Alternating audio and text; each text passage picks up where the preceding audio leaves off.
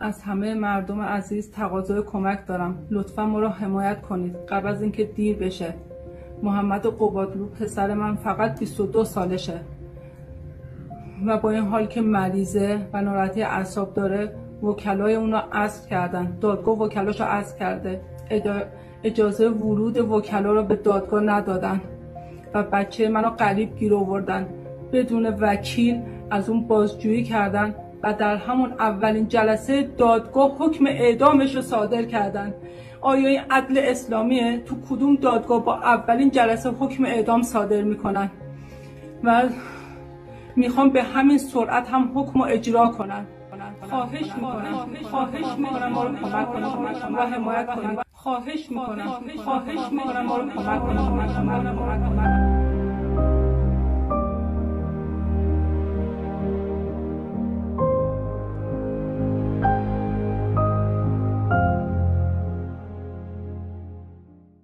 شما دانشجویان عزیز به جلسه نخست دوره غلبه بر چالش های نمایندگی حقوقی خوش اومدید در این دوره قصد داریم که به بررسی موانع ساختاری و سیستمی و اجتماعی در ارائه خدمات حقوقی به قشرهای به حاشیه رانده شده در ایران بپردازیم. همچنین درباره توانمند ساختن این قشرها برای دستیابی به خدمات حقوقی از سوی وکلا و فعالان صحبت می‌کنیم و شیوه های مؤثر ارائه خدمات حقوقی به این بخش از جامعه رو بررسی می‌کنیم. عناوین جلسات این دوره هم از این قراره. جلسه نخست. حق دسترسی به خدمات وکیل در قوانین ایران و اسناد بین المللی جلسه دوم موانع عملی حق بهرهمندی از حمایت حقوقی. جلسه سوم موانع قانونی دسترسی به وکیل دلخواه در حقوق ایران. جلسه چهارم اهداف و های سازمان های حقوقی حوزه حقوق بشر. جلسه پنجم. مروری بر زیرساخت های مؤثر برای دفاع از حقوق انسانی و مدنی شهروندان. جلسه ششم استفاده از اهرم های بین المللی برای دفاع از حقوق مدنی و انسانی شهروندان. و جلسه هفتم چالش ها و راهکارهای ویژه وکلای حقوق بشر در کشورهای مستبد در حال گذار یا تازه مردم سالار شده. اما بریم سراغ جلسه نخست. در این جلسه به حق دسترسی به خدمات وکیل در قوانین ایران و اسناد بین المللی می‌پردازیم و میثاقهای بین المللی که ایران درباره این موضوع پذیرفته رو بررسی می‌کنیم.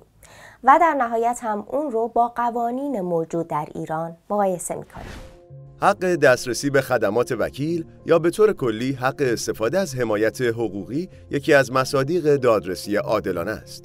حق دسترسی به خدمات وکیل به حدی اهمیت داره که هم در اسناد بین المللی و هم در قوانین داخلی منعکس شده و به رسمیت شناخته شده.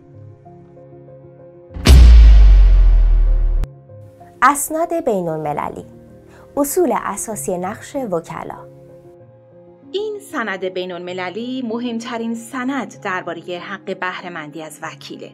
حق استفاده از وکیل و مشاوره با اون وظیفه دولت ها برای برآورده کردن این حق مسئول بودن وکیل از تهدید حق آزادی بیان و اجتماع وکلا و تضمین فعالیت های وکلا از جمله مواردیه که این سند به توضیح اونها می‌پردازه این سند حق دسترسی به وکیل و حداکثر تا 48 ساعت بعد از دستگیری ضروری می‌دونه. در ادامه برای تضمین فعالیت های وکلا و جلوگیری از تعرض به اونها به واسطه انجام امور شغلی تدابیری رو هم پیش بینی کرده. ماده 18 این سند در این باره میگه وکلا نباید به خاطر انجام وظایف خودشان با موکلین یا اهداف موکلین یکی دانسته شده و در یک ردیف قرار داده شوند. برای مثال در ایران شاهد پرونده هایی بودیم که وکلا برای دفاع از مخالفان حکومت از طرف نهادهای امنیتی و قضایی متهم شدند که همسو با موکلین خودشون هستند. ماده 18 برای جلوگیری از چنین اتفاقاتی پیش بینی شده.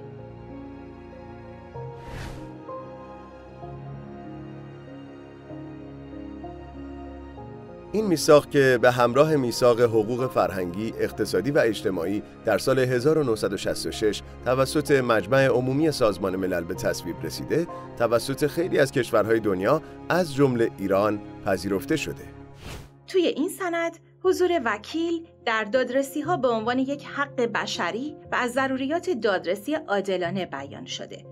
با توجه به اینکه ایران این میثاق رو بدون قید و شرط پذیرفته پس حکم قانون رو داره. به همین دلیل وکلا و موکلین اونها می‌تونن در مراجع قضایی از مفاد این میثاق استفاده کنن.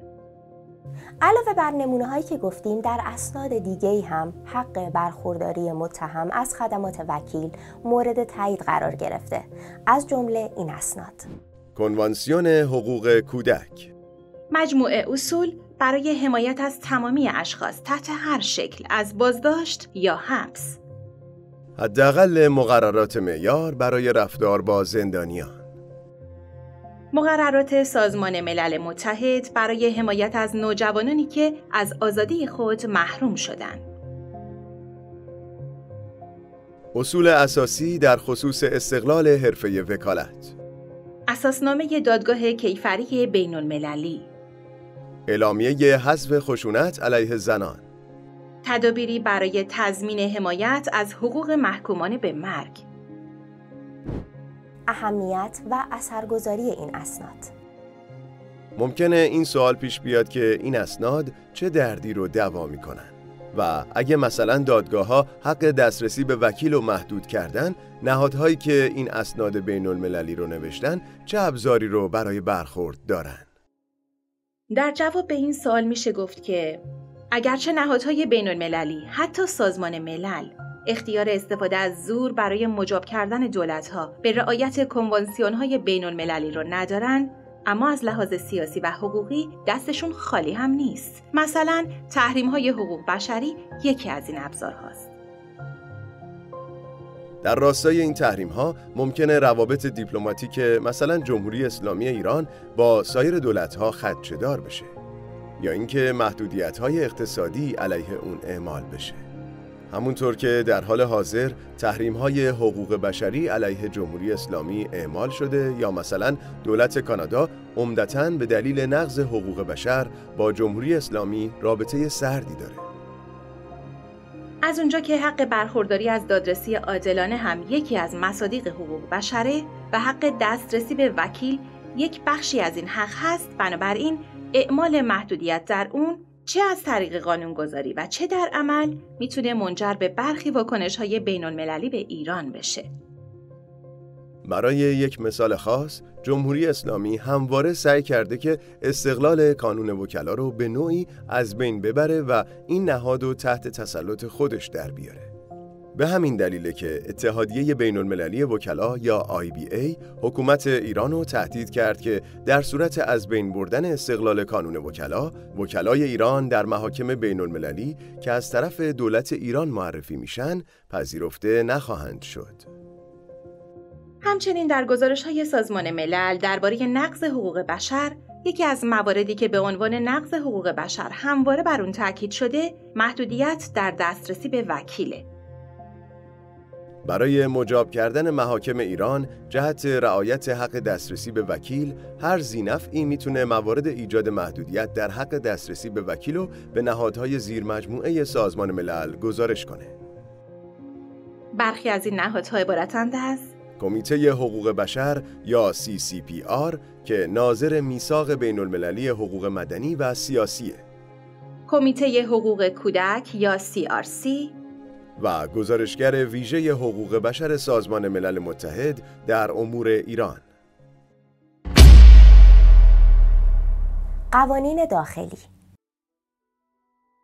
در اصل 35 قانون اساسی اومده که در همه دادگاه ها طرفین دعوا حق دارند برای خود وکیل انتخاب نمایند و اگر توانایی انتخاب وکیل را نداشته باشند باید برای آنها امکانات تعیین وکیل فراهم گردد. در قانون انتخاب وکیل توسط اصحاب دعوا هم مقرر شده که طرفین دعوا حق انتخاب وکیل رو دارن و محکمه ها مکلف به پذیرش وکیل هستند. همچنین در برخی قوانین دیگه بر حق بهرهمندی از وکیل تاکید شده. در کنار این موارد در بعضی حالتهای دیگه از جمله جرایم سنگین و در دادگاه اطفال حضور وکیل در دادرسی الزامیه. در قوانین ایران به طور خلاصه زمانت های اجرایی برای سلب حق بهرهمندی از وکیل پیش بینی شده. در ادامه به اونا می‌پردازیم. نقض حکم سلب حق بهرهمندی از وکیل می‌تونه باعث نقض حکم صادر شده از دادگاه بدوی بشه. البته این زمانت اجرا در قوانین خیلی روشن پیش بینی نشده. مسئولیت کیفری بر اساس ماده 570 قانون مجازات اسلامی سلب حقوق ملت جرم محسوب میشه. از اونجا که حق بهرهمندی از وکیل در اصل 35 قانون اساسی جمهوری اسلامی به رسمیت شناخته شده سلب اون از طرف هر مقام قضایی و غیر قضایی جرمه. مسئولیت انتظامی. بر اساس تبصره یک ماده 190 قانون آین دادرسی کیفری سلب حق همراه داشتن وکیل و عدم تفهیم این حق به متهم به ترتیب موجب مجازات انتظامی درجه 8 و 3 است. مسئولیت مدنی. چنانچه متهمی از داشتن وکیل من بشه و در اثر سلب حق داشتن وکیل خسارتی متحمل بشه می‌تونه جبران این خسارت رو از سلب کننده مطالبه کنه. و اما کاستی های قوانین درباره زمانت اجرا. علیرغم اینکه در ماده واحده قانون انتخاب وکیل توسط اصحاب دعوا نقض حکم به عنوان زمانت اجرا پیش بینی شده اما ابهامات این ماده باعث شده که کارایی چندانی نداشته باشه. در سیستم حقوقی کشورهای اروپایی و کشورهایی که حقوق اروپا را اقتباس کردند معمولا مصادیق نقض حکم در مراجع بالاتر به دو گروه تقسیم شدند مواردی که اینطور فرض میشن که قطعا در تضاد با موازین حقوقی بودن و حکم رو بیاعتبار می‌کنن و همینطور مواردی که در اون تأثیر عدم رعایت قانون بر اعتبار حکم باید بررسی بشه. سلب و محدودیت در حق بهرهمندی از وکیل در دسته اول قرار می گیرن. یعنی به محض اینکه محرز شد که حق متهم برداشتن وکیل محدود یا سلب شده دیگه نوبت به این نمی‌رسه که بررسی بشه که آیا این امر در درستی حکم تاثیر داشته یا نه حکم صادر شده قطعا نقض میشه این در حالیه که در ماده 434 قانون آین دادرسی کیفری سلب یا محدودیت حق استفاده از وکیل به طور مشخص از جهات تجدید نظرخواهی عنوان نشده.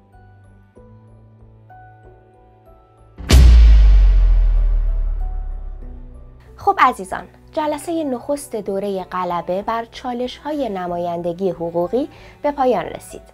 در این جلسه به حق دسترسی به خدمات وکیل در قوانین ایران و اسناد بین المللی پرداختیم و میثاقهای بین المللی که ایران درباره این موضوع پذیرفته رو بررسی کردیم و در نهایت هم اون رو با قوانین موجود در ایران مقایسه کردیم.